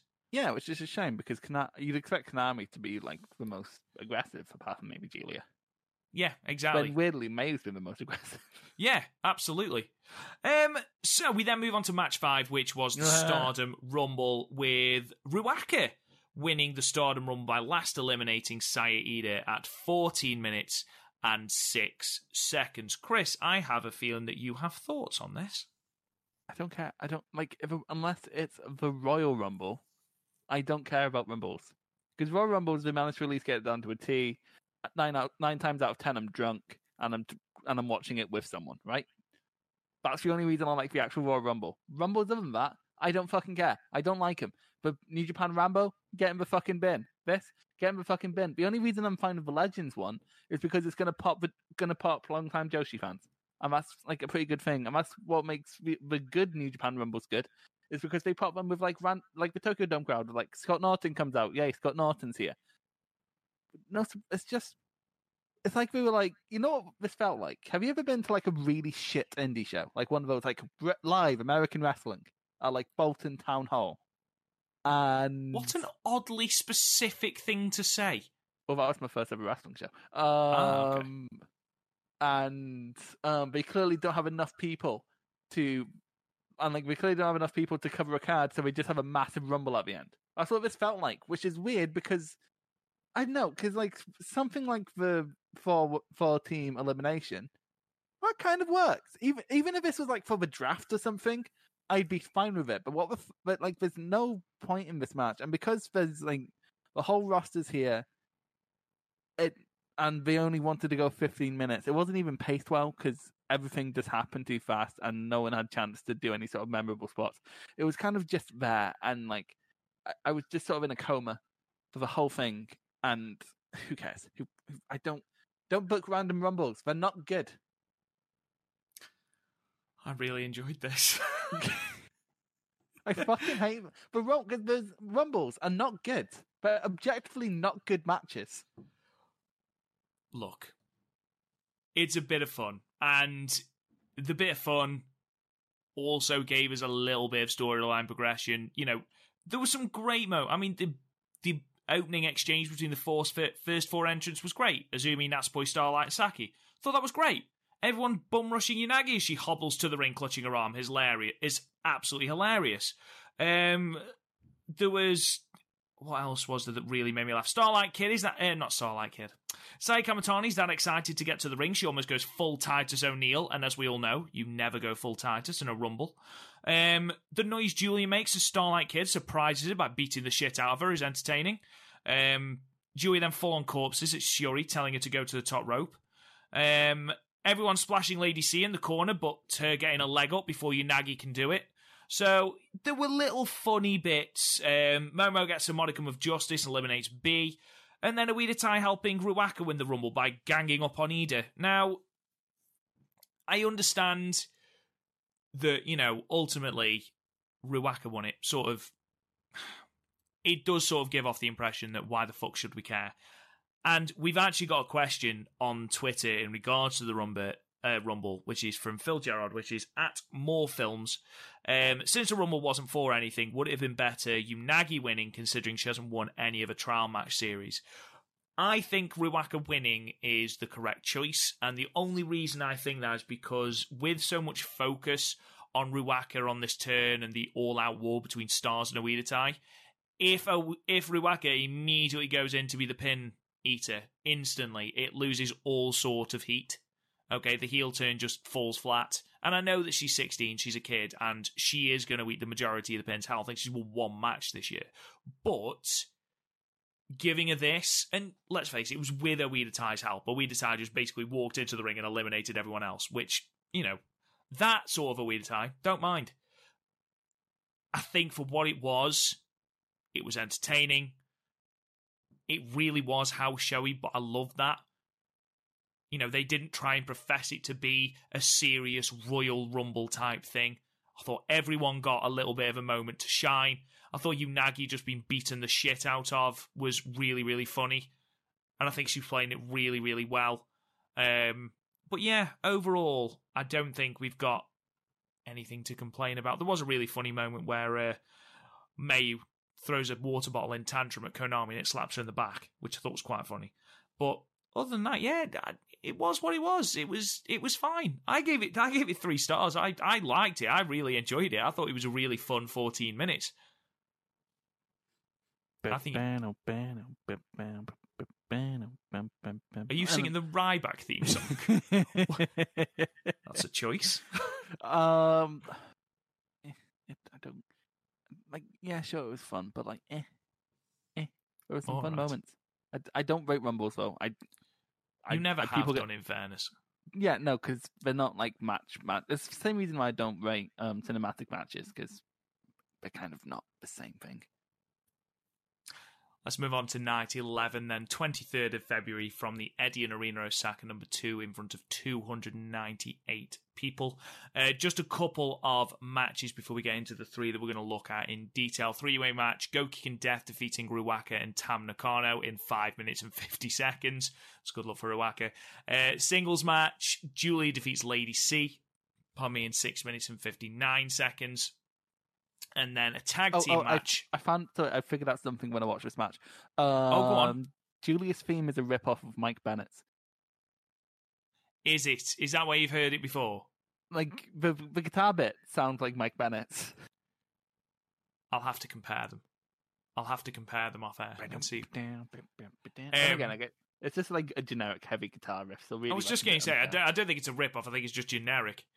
I don't think it's a rip off. Um, tag team match: Queen's Quest team of Azumi and Momo Watanabe defeating the Donna Del Mondo team of Natsupoi and Shuri at 12 minutes and 20 seconds. So, you know, they are clearly capable of taking pinfalls. Um, right, okay, just just move move on because you're going to bitch about the time limit on the next one as well. I'm not, to be fair. I've I've said my piece. I'm not going to say it again. Um, Match five, then. Sorry, match four. Can't count. Um, the Donna Del Mondo team of Himeka and Maika versus the Queen's Quest team of Saya Kamitani and Utami Hayashishita ended in a time limit draw of 15 minutes. Now, I think this one made sense because it's for I do as well. Champ, current champ tag champs versus the old tag champs. The old tag champs can't put it away because we're infighting. I'm I'm into it. It's a, that's a decent one. That's fine. This made storyline sense. It's the fact that we've had four in three matches and two that follow, Chris, in the previous. That's why. You become so desensitized to it. Here, it made sense. Perfect sense. Tag champs, Himeka and Maika. Saya Kamitani and Utami, in that pre match promo, they still don't look at each other, and Saya didn't say anything at all. So it makes sense, the whole infighting, the whole we're not working as a team at the moment, we're working as individuals, even though we are pretty much the only team in stardom with an actual name. So you get that sense of unity sort of eroding before Budokan. As a match, I thought this was really good. I really, really enjoyed it. It was a really hard hitting tag match where all four women looked good. The storyline made sense. It's just a shame that we'd had the draws before it that desensitized me to it. I gave it three and a half good. There was no Young Bucks book versus Antonio Honda versus Dino versus Hirata versus Sakiaki versus Sakiaki picture book at the last DDT show, but it was good. You happy you got that reference out? I really wanted to because I wanted I wanted to read the participants in that match because just because I know it makes you die a little inside. You're right. It has. It has made me die a little bit inside. You know, when you get that one leaf on a flower that's wilting. That's what you're doing to me, Chris. You're making me wilt. sounds sexier than it is. Like, I'm making you wilt because I read out a match that happened on a DDT show. A promotion um, that promotion that you pay half my um you go half is with me on, but yet you don't watch. No, I've been watching Noah. I've been watching bits of Noah, but it's good. Match five, then semi main with Unagi Sayaka seven match series continuing this with match six. Bea Priestley defeating Unagi Sayaka at 11 minutes and 21 seconds with the Kamigoye. Um, Chris, what did you think of this match? Um, uh, sort of the same as the last few Nagi matches. Um, minus I didn't like it as much because B because Bea Priestley's offense is still annoying me with how it just reminds me of other people. Case in point, you won with a Kamigoye. Mm-hmm. And who's your favorite wrestler? Who's my favorite wrestler? Mm-hmm. Who's your favorite wrestler? Who was who was the person that you do nothing but talk about? CM Punk. See, people thought you meant Kento Miyahara. Beep, beep, beep, beep. Um, yeah, so CM Punk, whose entire offense is lifted from Kenta. I mean, not his entire offense. Kenta doesn't do a shining wizard in the corner. It doesn't. This does not bother me in the slightest about Bea because wrestling, nothing's unique anymore. So I know, but, like- people are going to steal stuff. At least she But I hasn't just think- lifted Kota Ibushi's entire moveset. No, she's lifted a bit of Kenny's as well. Well, why is that an issue? No, nothing. It's just because I don't know. I think it's because when you don't notice it with people like Punk or even like Shuji Ishikawa, who also uses the Kamigoye. I think the reason you don't notice it with them is because of where they place it in their match. Like, it's a slightly different cadence. I feel like like Bea Priestley puts her V trigger exactly where Kenny Omega used to put his V triggers. I feel like you're being really pedantic about this. like really pedantic. Excuse me, who was using, who was talking about fuck, the fucking stats of Stardom year earlier? That's not pedantic. That's being thorough. This is just kicking on someone for stealing a move. I'm not picking on an individual. Like, I didn't like bring her up in someone else's match. I brought this up within her own match of why I don't enjoy her. Like, it's a it's a reason why I don't enjoy her work as much as other people's on the roster. And that's saying she's a bad wrestler. She definitely earned it, earns her keep in terms of match quality. But just because she stole the Kamigoye. No, this Kota Ibushi can't comprehend that happened. It's not fair to do that to someone with no brain. Um, I thought it was weird owning this. They they started doing like a proper lockup, and I was like, really, this match? It's that Um, world of sport style, Rob. Yeah, it was. It was. If you watch it was any- weird. if you watch, like with the exception of Noah, if any, if you watch, well, so basically, if you watch New Japan commentary, every time fucking um Zack Sabre Jr. does a does a grapple, um, someone's like, "Oh, it's about world of sport style." It's like, it's like I'm so sick of, Sick of hearing that sentence. yeah, I'm so sick of that fucking. Um, again, the huge issue I had here was whenever Unagi was on offense, her offense is just there. I'm not going to repeat myself because we talked about it in the last match with Konami. It, it's not helped in this match by a really sloppy looking spine buster. Um, you never get the impression that she's winning and just gets finished off with a Kamigoye. Bea never looked in any trouble whatsoever. Um, Bea then attacks Unagi after the bell, which results in a kick on Tam, which then crashes her head into Mina. So that was a nice way to end the match. But yeah, um, this was in many ways the least interesting. I found this actually less interesting than the Konami match. Um, I don't know why. Um, I have nothing against Bea or her stolen offense, um, unlike Chris, but I just I found this quite dull. Um, and I I gave this to. when, while while I'm being pedantic, I also miss when she used to come to the ring to blasphemy. I miss that. Yeah, that was a good song. Very good song. I do like her new song though. To be fair, it's just not quite as good as Blasphemy. Yeah, it's not like a piece of licensed music. Yeah, exactly. Uh, I gave it two and a quarter, Chris. Um, I gave it two and a half. I thought it was fine. I thought it was just fine. I thought I, I preferred it to the Konami match, but mostly because like Bea didn't break character at any point. Uh, main event then six woman tag team match. A Wheeler tag team of Natsuko Tora and Saki and Konami defeating the Stars team of Mayu Saida and Starlight Kid at 13 minutes and one second with the Kishi Kasai. Are you telling Um, me Red Time needed a fucking a fucking pin over stars more than anyone in Queen's Quest did, all of which have matches going into Budokan? Mm-hmm. I know. I know. Otherwise, otherwise, I like this. I really good. like this. I liked the fact that stars who are, you know, your de facto faces, your, you know, white meat baby faces, like, yeah, go team. And they attempted to go at Oedo Tai. They attempted to basically try and beat Oedo Tai to Oedo Tai's game, and Oedo Tai were having none of it. And for the very, like, the first part of this made stars look stupid. And I really liked that. You're not going to, with Mayu, Saya, and Starlight Kid, you are not going to out chop and out muscle Tora and Konami, are you? It just, it worked really, really well. I think they've got really good chemistry, these two teams at the moment. Um, I'm enjoying watching them, and I actually look forward to seeing how these matches are going to elevate and what the difference is going to be between a normal feud and an all out war. So I thought this was a really, really good precursor to that, Chris. Um, it has room to escalate, but it was still a fun match in its own right. It was, it was fine. I'm I'm I'm okay with this. Yeah, absolutely. I think the right team won as well. Yeah, I, w- I wish Yoshiko came out and murdered someone, but other than that, It's weird that we haven't seen Yoshiko. yeah, it's weird, isn't it? Um, because weird. It's because it's probably because booking didn't like booking never matched up. She's turned up at points. It's just weird that like one of the biggest matches going into Budokan is also one of the least developed. It's like when it's like um when Brock Lesnar used to only show up on the pay per view. Yeah, and I don't know.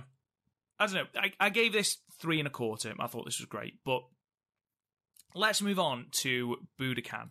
Just because I want to talk about, um, obviously the card. I want to talk about predictions and just a little bit of ticketing information as well, and also how you can watch it at home. Because I know that the, I think it's fifty dollar pay per view price. Don't forget the pay per view price is actually available internationally for the first time for Stardom, which is great. But I know that some people have balked at the idea of it being fifty dollars, um, which it doesn't really bother me. I think if I want to watch something, I'm going to watch it. I mean, you know, and the price point has been proved that people are going to pay it.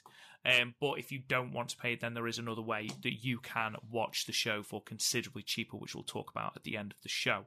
Um, in terms of the tickets to Budokan, the information that I can find, um, the show, the 100,000 yen tickets, which is about 672 English pounds, which is your VIP front row seats, they are all sold out.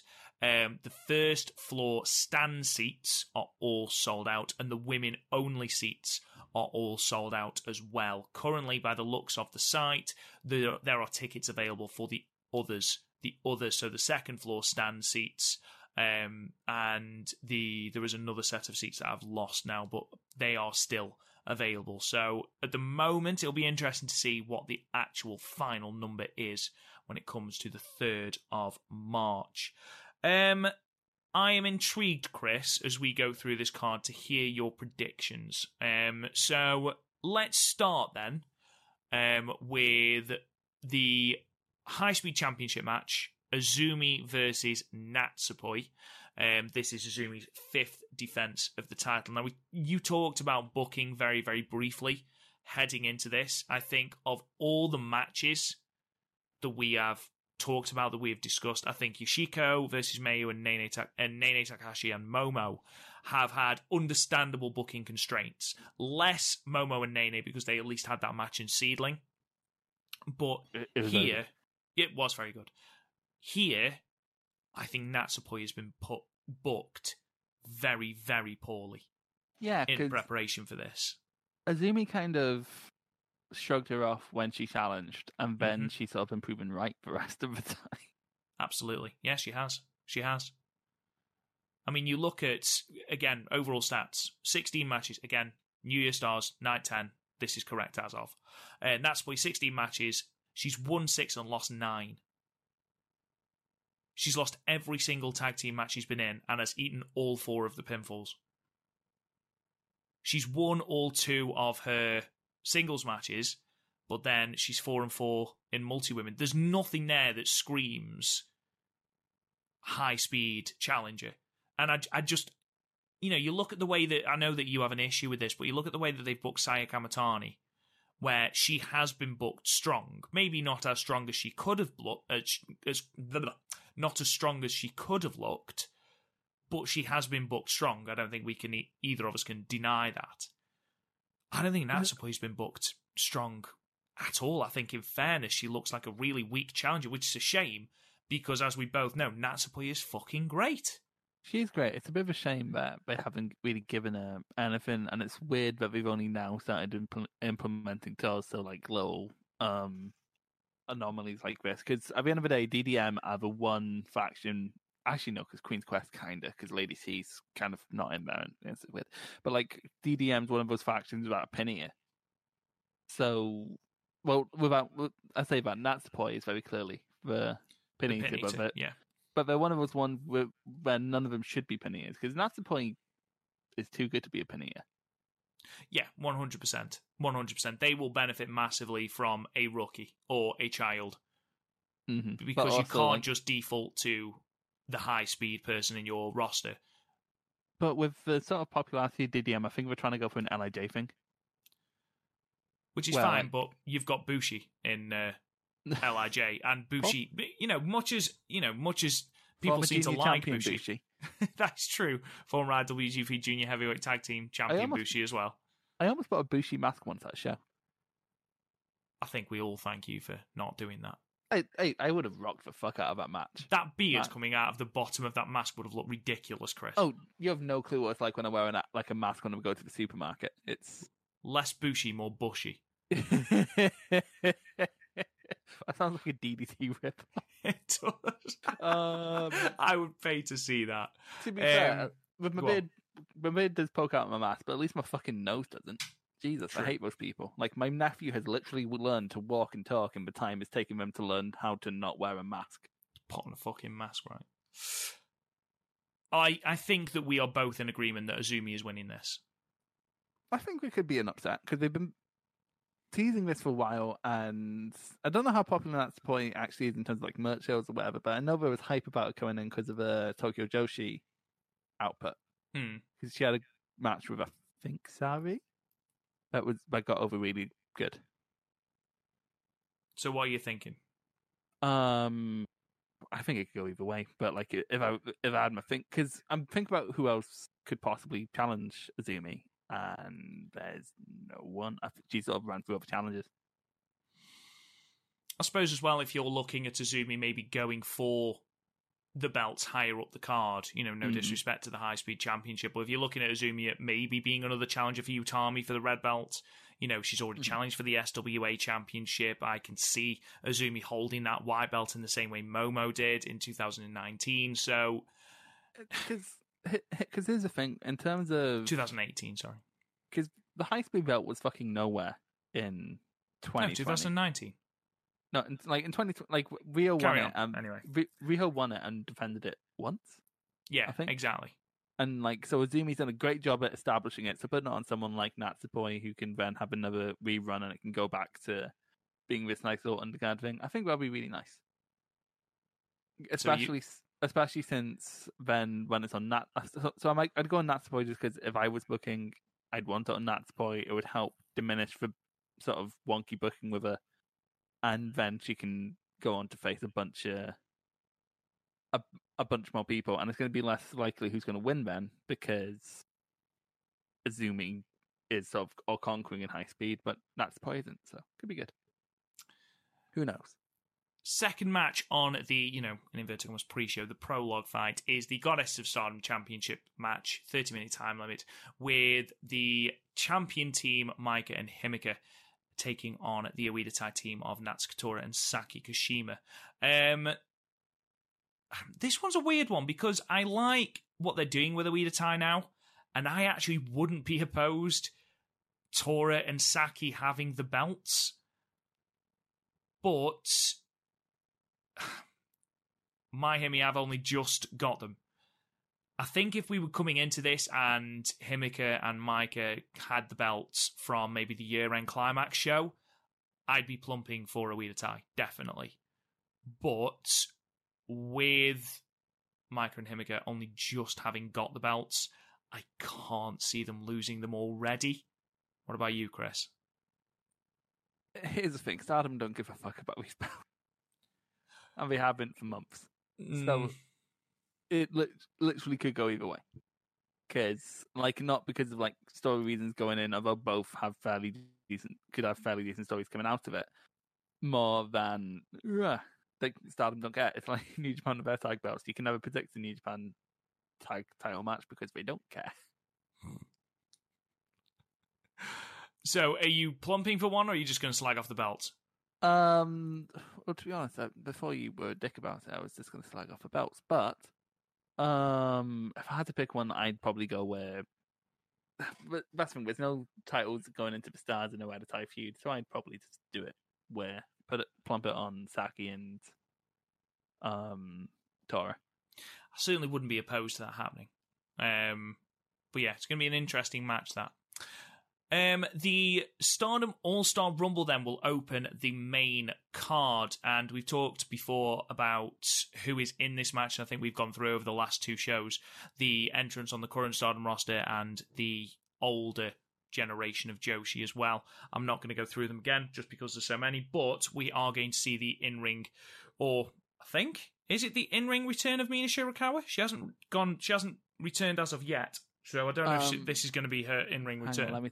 Let me check. for- Check for Nagoya shows. No, and no. So the Rumble will be her in ring. So that's going to be nice. She ain't winning, but that's going to be nice. uh, there's not a chance in hell she wins this. Every Mina Shir- Shirakawa match. It's like, oh, that'll be okay. No winning. Um, the interesting thing is who is going to win this. Um, I'm not asking for your prediction, Chris, unless you've got one. Um, it, it could literally be anything. If they wanted to forward a storyline, um, you could have Koguma win it, or you could have um, Rin Kadokura win it, or something like that. Um, just for someone from the current roster, you know, Bea Priestley, maybe but I feel like this is a more face thing, so I feel like a face is probably going to win it. Um, I don't know, Chris. What about you? Same. I, think it's just going to be. And it would be funny if it was like the Legends Battle Royal from Mania 70. the gobbledygooker, the Iron Yeah. Sheik. I wouldn't imagine if some like I imagine it's a type of battle royal where someone could like shoot, uh, win it, and no one would notice. it's like, oh, very suddenly, um, Starlight Kid's looking fucking dominant. What the fuck is going? on? Oh, she shot. Okay. Um, looking forward then to the first singles match on the main card. It's the first of our special singles matches with Momo Watanabe taking on Nene Takahashi from Seadlinnng. Now, I have a feeling that Stardom is going to win one and Seadlinnng is going to win one. Um, that's just my thought on this. We have been promised, apparently, by Rossi Ogawa that this is going to be brutal this match. And if that's the case, then I am oh so excited. Um, but I see Nene Takahashi taking this one. I must admit, I feel like Nene's far more likely to beat Momo than Yoshiko is to beat Mayo, uh, to beat Mayo. Yeah, we're What- gonna watch her whip. She, we're gonna watch her Nene. Um, God, you're so it's gonna be a good time. That was me, man. That was me, man. Anyway, carry on. I imagine you love that song as a teacher. Oh God, yeah, absolutely.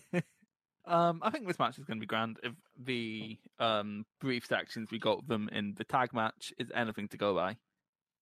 Um, I- think it's either going to be. I think Momo. I don't want to be mean to Momo, but she's probably the most out of between her and Mayo. She's Mayo. She's probably the most disposable. Mm-hmm. definitely. Um, she's sort of like the easy in the fact that she can always be depended upon for a great match, but I don't think we're going to see her get many opportunities past her white belt run.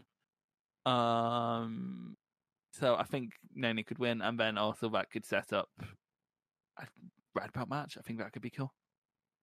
I do like that idea. I must admit, Chris, I hadn't thought about that, so that's a really tasty thought. Especially since she's like bleeding looking. It could be pretty cool because it's like, oh, I've beaten you lot twice now. Give me a belt. Um, Yeah. and I think that would draw less. Like if we were to get one of them going for the red belt, I think that would draw less ire than if Shishiko did it. Because um, like like whether like I know a lot of people don't see it that way, but like I don't know, that's just sort of a reputation Ishiko has. Like if you click on her cage match profile, that she has so many zeros because of it. It's And like when you- something that I think some st- some Joshi fans haven't gotten over yet. Definitely. Okay, but like when you first heard Yoshiko, what did you know her at? What did oh you know Oh God, yeah, as? absolutely. all I thought she's knew going to be tarred with that. Unfortunately, no matter if she's changed or whatever, she is going to be tarred with that brush. Unfortunately, um, Yeah. because it was it was brutal. But It it was fucking disgusting. Yeah. Like- but looking at just this match, and that's that's what we're going to do. We are going to be objective about this. You know, they wouldn't have booked her if they were in Oh, no, any like- way concerned that this was going to happen again. And May wouldn't have stepped in the ring with it if she thought that there was going to be any sort of issue with this. I think it's less cut and dry than that, but I don't think we'd have gotten this far into things if um if there was much worry about it. Because by the looks of what's been posted on Twitter, May and Yoshiko were friends, I think. Yeah, exactly. So, but like in terms of like which one of the two I would continue having in Stardom if you were going to bring them back, I think Nene would be the better idea just because of that. Especially mm-hmm. since Stardom is currently trying to cultivate an international audience. Looking at the SWA Championship match, then that's up next with the champion Shuri taking on Konami in one of the deeper matches that we didn't realize, which is amazing. We ran through the background of this story last week as courtesy again of at one two two two Dragon Moon um, on Twitter. The the story of this match is amazing. The mentor versus the trainee.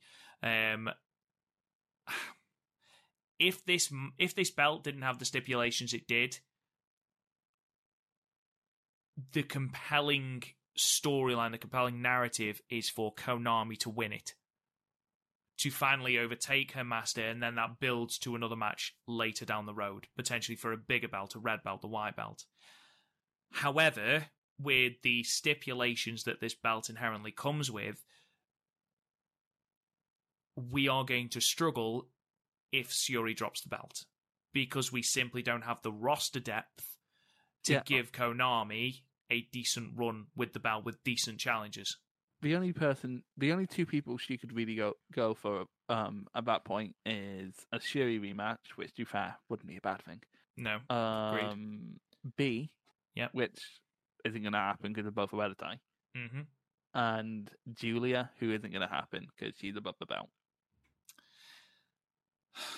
it it Like, does and- sort of hamstring the match, especially in the current climate, especially where you know Japan are so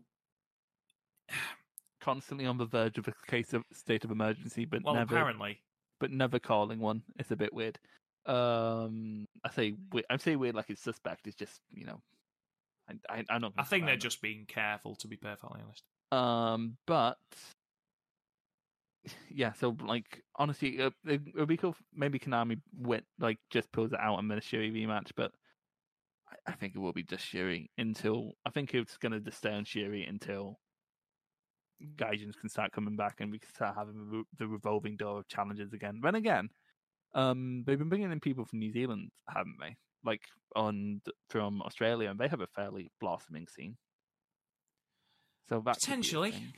potentially. I know, um, but like it's one of those cases where Konami could like it's feasible for Konami to win, but I think just because of what the what it is I'm about, and like quite frankly, I don't mind that for the belt because otherwise it kind of just with the white belt and um red belt already existing, it wouldn't have a reason to exist.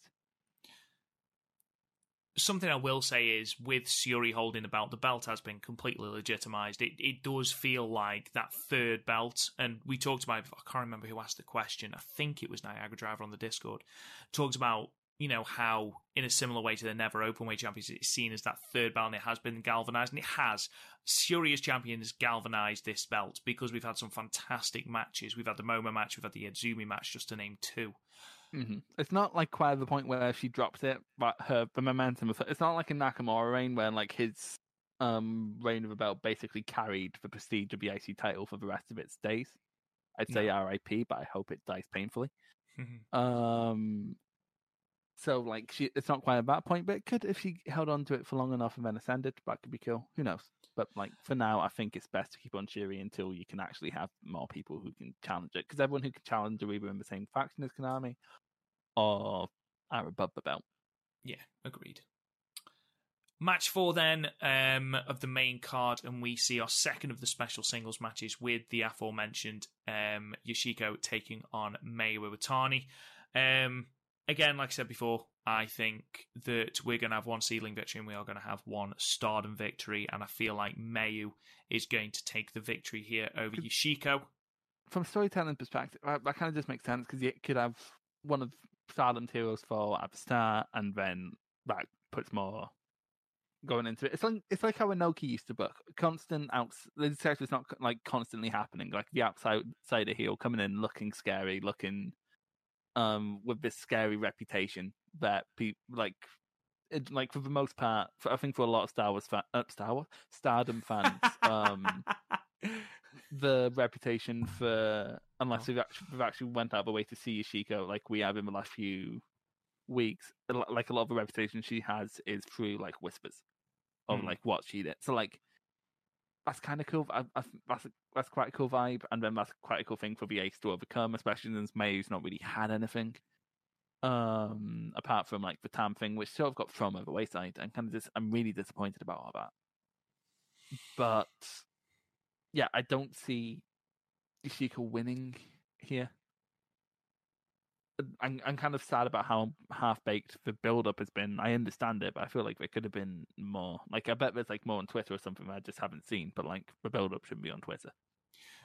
No, agreed. I mean, the history between. I mean, you look at the Momo versus Nene ma- um, match, and they've had the build up. They've had the tag team match. You know, it's it's not been the greatest build up in the world, but it has at least been a build. When you actually think about the history that Mayu you and remember how exciting Yoshiko have was had, when they first turned up? Like at the end It's of last huge year, thing. and then It's how exciting it was when they invaded Seadlinnng. You could have had more of that, especially since Seadlinnng only runs every t- like what two three weeks. It does make sense. And like I say, with the history that Mayu and Yoshiko have, you know, they run back to 2011. So you could play on that history, the fact that they are friends, the fact they are close outside the ring, build on that Mm. story, build on that narrative. Um, but, you know, if we get VTRs like we did for the Great Eve Festival, then at least some of that is going to be explained pre match. But I would have liked to have seen more from this. I would have liked to have seen Mhm. more from Uh, the build. And it, it has been a bit flat, you're right. especially given how fucking hot that and that first segment was. How, Oh, God, we yeah. we praised that two like we gave that two segments and two podcasts just to talk about complete Exactly. madness. It's it was like such an exciting thing. We were so hype, and I'm still hype. It's still going to be fucking great, but it, it could have been something more. It could. You're absolutely right. It could. Like even like even like uh, the Aro- uh, like because for example, Takumi Iroha only really showed up for her two main matches and then one um other other one, but like she felt more like a looming presence of the. She was that person who came in, beat Mayu, and then like it was sort of clearly playing on Mayu for the rest of the year. That's not really been that because like May's barely even mentioned her. Hmm. I think as well, you've got to think that Mayu's in like three feuds. Yeah, that's the thing because like that Tam one is still basically not over. She's in a feud with Oedo Tai and Mhm. she's in this feud with Yoshiko. Like it's a bit, it's a bit muddled. It's very muddled. Like I feel like I'd be more excited for this match if I hadn't watched the build up. Yeah. Like no, I get, I get that. Like in terms looking at this kind of like most matches have benefited from the build up. The only ones that have really suffered, like in perception, is Natsupoi and Azumi because of how Natsupoi's been booked, and this because there's been nothing. Like everything else sort is like there's at least something there to bite on. There's nothing to bite on for this match other than like it being a bit of a dream match. Hmm. And I'm sure there's more history to bite on, but it's not been shown on programming. No, Like no, even and it should have been. Like the Konami and Shuri stuff, that's not overly been shown on programming, but at least happened in the fucking press conference. It's just Let's move on then. Um, the Red Belt Championship match, then the World of Stardom, the champion Utami Hayashishita in a third defense against Saya Kamitani, the challenger. We've talked a lot about this, Chris. Um, we've talked ad nauseum really about this. I think both of us think Utami is going to win this. Um, I know that you are a little bit skeptical about the amount of moves that It's- it's Saya just- has introduced. it's not not just the, the amount of moves. It's like I feel she could have saved some. Like I understand her introducing match enders, and uh, like I understand her introducing new finishes because she needed that. She could have saved the Tope Suicida for this. She could have saved a couple of the other of the big moves she pulled out just because she could. Like she didn't have to pull out stuff like that, at Shink- that like a Shinkiku face show. I can't say that properly. Shinjuku face. Yeah, Shinjuku face shows or at like Shinkiba shows. Like Mm. it's it's kind of needless at that point. And also because like the, her showing what she has with moves in her arsenal haven't been a replacement for booking, which could have shown like she because t- there's two points in the lead up to this that have been really good, and that's her almost beating Utami in the Queen's Quest Civil War, Mhm. and then her pinning Utami in the um four way. Yeah. Beyond that, she's kind of just not been positioned as the challenger that she is. I agree and I disagree. We we talked about this at length last podcast, um, and I completely see where you're coming from. Um, she's been getting victories, but perhaps they haven't been the high profile victories that she would have been getting. Um, and I think you know she hasn't been built as as strongly as Maika was built on the lead up to the 10th anniversary show. Yeah, You know, Maika was built up really, really strongly. you mentioned that Momo was built like about like less not as strongly, but like Momo's an established name. She she's Yeah. had a, she's like a legacy name. It's like how you can insert I don't know, like you you like tomorrow you could insert Okada into the title picture in New Japan, and people will be like, yeah, that makes sense, even if it'd be a shit match. Um, like in like WWE, but the reason someone like Dolph Ziggler and Randy Orton constantly gets random title matches is because they've been in that scene for ages, and it makes sense just to slot them in. Hmm. Sai is a new face. You really needed to do more than you have.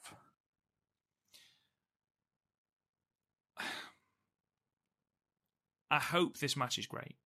Mm. I think this match will be really good. I know that there's been um, f- crowd photos of they had to cut um, a little bit out of the main event of the Kyoto show, I believe, Mhm. um, because Saya went for the tope and Misty Shalani really nastily on her neck. The impact looks horrendous. Well, she almost um, landed on the apron on the one at um, Shinjuku face, didn't she?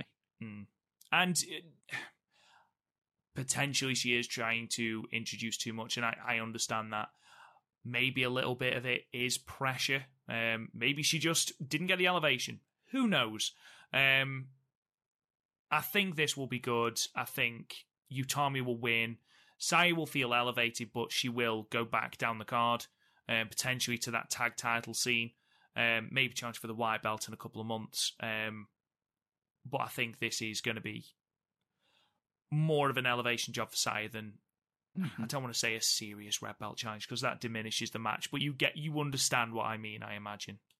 Yeah, I th- I don't know. I feel like beside, like I think we.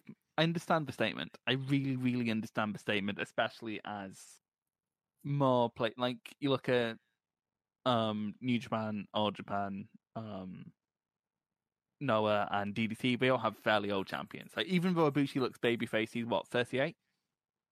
Like they don't Um, have yes. it, they don't have young champions. Like so, it's a it's a good statement to have, especially um since a lot of people have an issue with the older champions. But like, quite frankly, I think it's a case by case basis. But um, I feel if you wanted to make that statement, there might have been better young people on the card. I like, Mm. I don't know. I feel like I I it's bad because I really understand and I really respect the sentiment they're going for but is it? I think they should have built that up either longer or better, or just saved it for like one of the different, like save a side defense for say Yokohama and give Utami a big win. Hmm. Like and she has had two big wins in a feud in a reign, to be fair, because she beat Mayu to get it and she beat Momo to keep it in her first defense.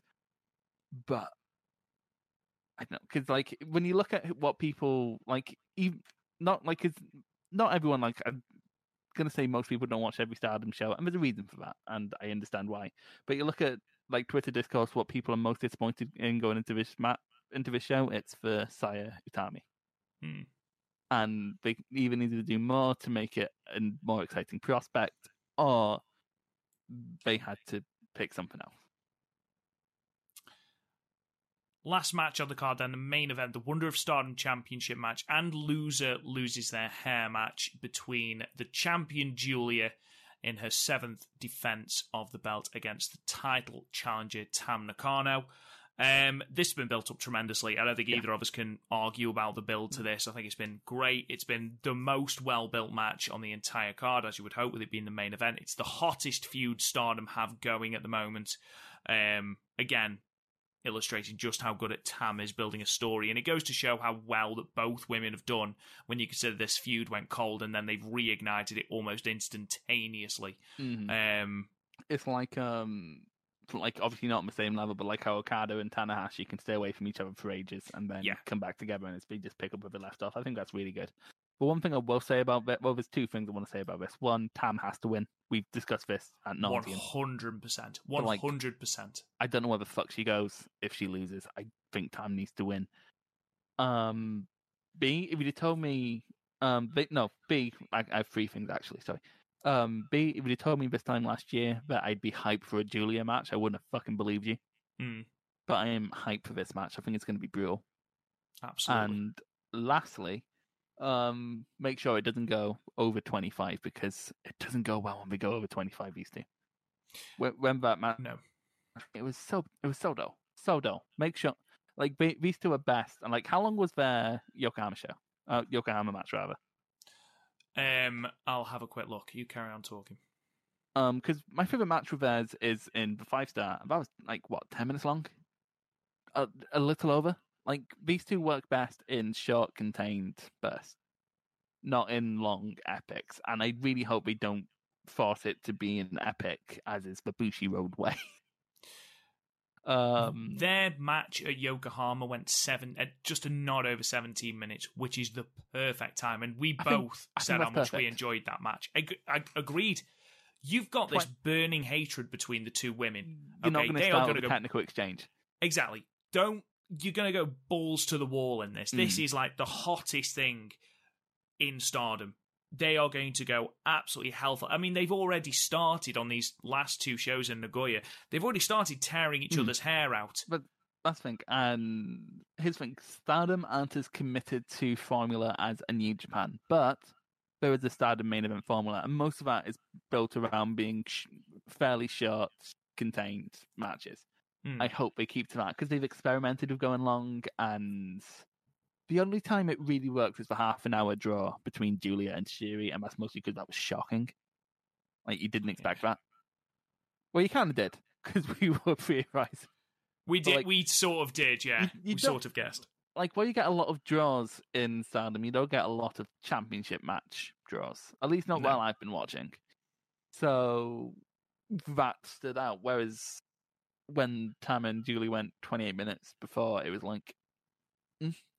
was another long match that I'm thinking of that didn't go well. But point is, this is a roster that works best in it with a contained time Agreed. and I just hope they don't. Because, like, again, it's. I think there's been efforts to. Would New Japan Eyes be a mean way to put it? Like, Stardom, just because of the association with Bushiroad, I feel like there may have been efforts to do that because they think that's what appeals to Western fans. But really, back when stuff like that happens, you just kind of roll your eyes because it's like, why? Like, but like I'm saying that because that's a massive F. Because I don't think we're gonna. I think I think at this point, three matches in, they know what worked for these two. They experimented with going along and it didn't work. We're not going to do it again. no, no. I agreed, hope. I hope. Like I, I've learned after like so many years of being let down, never to like give people the complete benefit of a doubt. But I think they're good enough at basic pattern recognition to know to make this fairly contained, and also because you might need time at the end to actually shave the person. That is true. That is true. And if we know anything from shaving heads, it is that the clippers never fucking work. oh, they never So, uh, work. Yeah, Ju- let's just hope. use hair removal cream. Is that an actual thing, or is that just like voodoo you see in like TV shows? I can't tell if you're being serious or not. I don't. I've never used hair removal cream, so I don't know if it's actually real.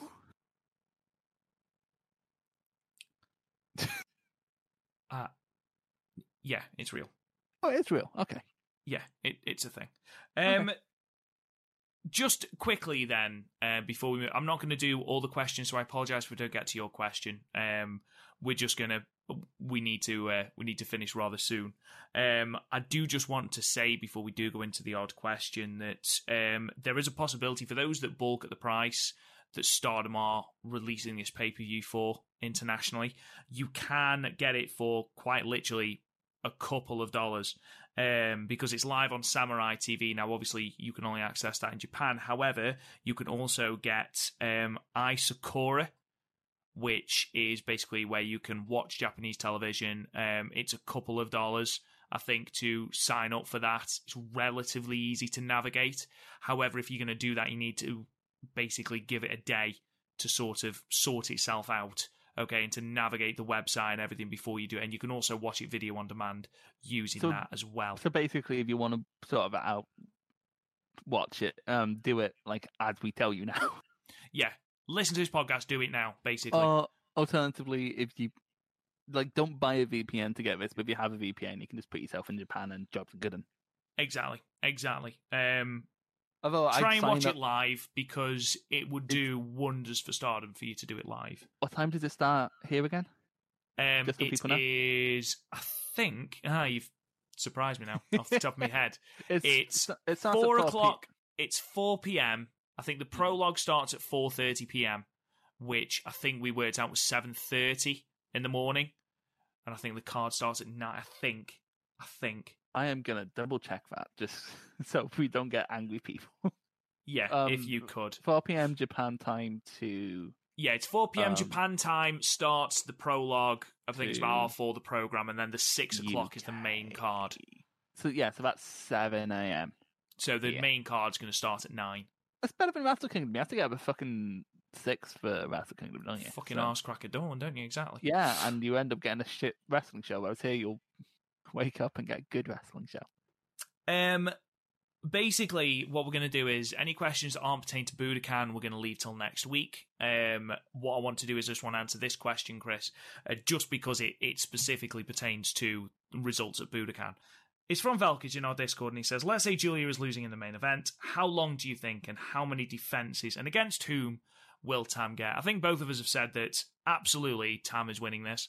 Um, She has to, for to complete the story arc, she has to win this.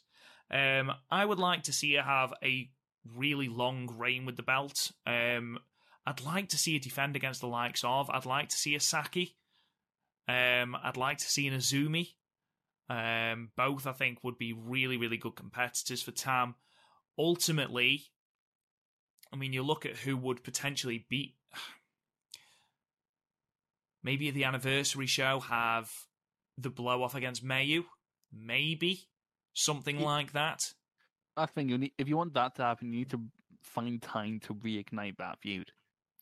That's the issue. That's the issue that we've got at the moment. We've got that mon- that many things going on for Stars and Mayu in particular that the Cosmic Angels feud has sort of fallen by the wayside, especially as they've been building the Julie versus Tam thing. It's sort of fallen by the wayside, so they've got to reignite that, which is why I think if we give them long enough, they can reignite that. I mean, the Julia Tam entire feud has proved that that they can ignite it on a dime. To be fair, that Um, was hotter than the Cosmic Angels feud. I mean, maybe even a jungle. Yeah, Jungle would be cool. Here's the thing with Tam, I think it's either going to be a long reign or a surprisingly short reign. It's going to be one of them. It's not going to be an in between feud. Yeah, I think it's literally just going to be either like a Momo reign or uh, like when Naito first won the belt. Like you did it to get the moment, and now quickly move on. Okay, so both of us, let's do four defenses. Who would you like? Let's say that it is a longer few, a longer tile reign. Each of us give four people they'd like to see Tam defend against for the Y belt. Um, so for me, and I'm sure we'll have some overlap here, but for me, I would like to see her defend against Maika. Give Maika that elevation. I'd like to see her defend, like I said, against Azumi. I'd like to see Saki have a match. I think that will be a good defense. I think Saki's deserved it, especially for what she's done throughout the Oedo Tai and even through the bullshit Oedo Tai times. She was easily the most entertaining thing about it. Um, and do you know what? I'd like to see Saya Kamitani go for it. What about you, Chris? Yeah, in terms of like what could naturally go into, I think another DDM member would be a good idea. You could go worse than Maika, but I think I'd go for Shuri, just because she's running out of SWA things and she's had overlap already, so that could be a good one. Um, it's again, it depends how long she holds it. When's Jungle expected back? It's looking roughly about September, I think. Okay, so because if you have a holder, okay, so if you have in my head you have two defenses between now, so I'd make that Shuri and Bea Priestley because she needs something big because she's starting to get lost in the shuffle. It wouldn't surprise me if Bea's a red belt challenger soon. Yeah, I can see that. Um, and then have someone beat him with a five star, maybe someone shocking, maybe have a Starlight do it, have a rematch, I like it. I like it a lot. and then post five star have Jungle come back and beat her. If I was to, if I was constrained to the four belt thing, because then that's four Yeah. months programming, and the five actually no, that's that doesn't take us to the five star because five stars in September. Oh well. eh, be fine. um. So, ladies and gentlemen, um, we've reached the end of the podcast. Um, hopefully, obviously, um, you'll all be watching the Budokan show. I am sure it will be a fantastic show. We can't wait to review it here for you on the podcast. But in the meantime, subscribe to the podcast wherever you get your podcasts um, Apple, Google, um, Spotify, SoundCloud, wherever you get your podcasts. Please go and check us out. We are everywhere. Leave us a five star review and a comment. Just any sort of comment will help us out massively and it helps us go up and down the rankings. So please go and do that for us. That would really help us out. Go and check out the website, www.podmania.co.uk. We can check out all of our match ratings, including the matches that we've rated tonight. Um, you can talk to us on Twitter at, at the Stardom Cast. Um, join our Discord. It's, I believe, pinned at the top of our Twitter in the podcast notes. So go and check that out. It's a really good place to be. Uh, really good if you're a noob to Joshi like I am. Really, really good historical information from the guys in there. So please go and check that out. Um, we also have merch if you fancy buying and wearing some of our stuff. Why not? No pressure, but go and check it out. Some of it's quite fun. Um, and finally, you can talk to me on Twitter at, at Real Rob Goodwin. Chris, where can they find you? Um, at loves Piro. And we shall see you very, very soon for our Budokan review. Until then, we'll see you guys again soon.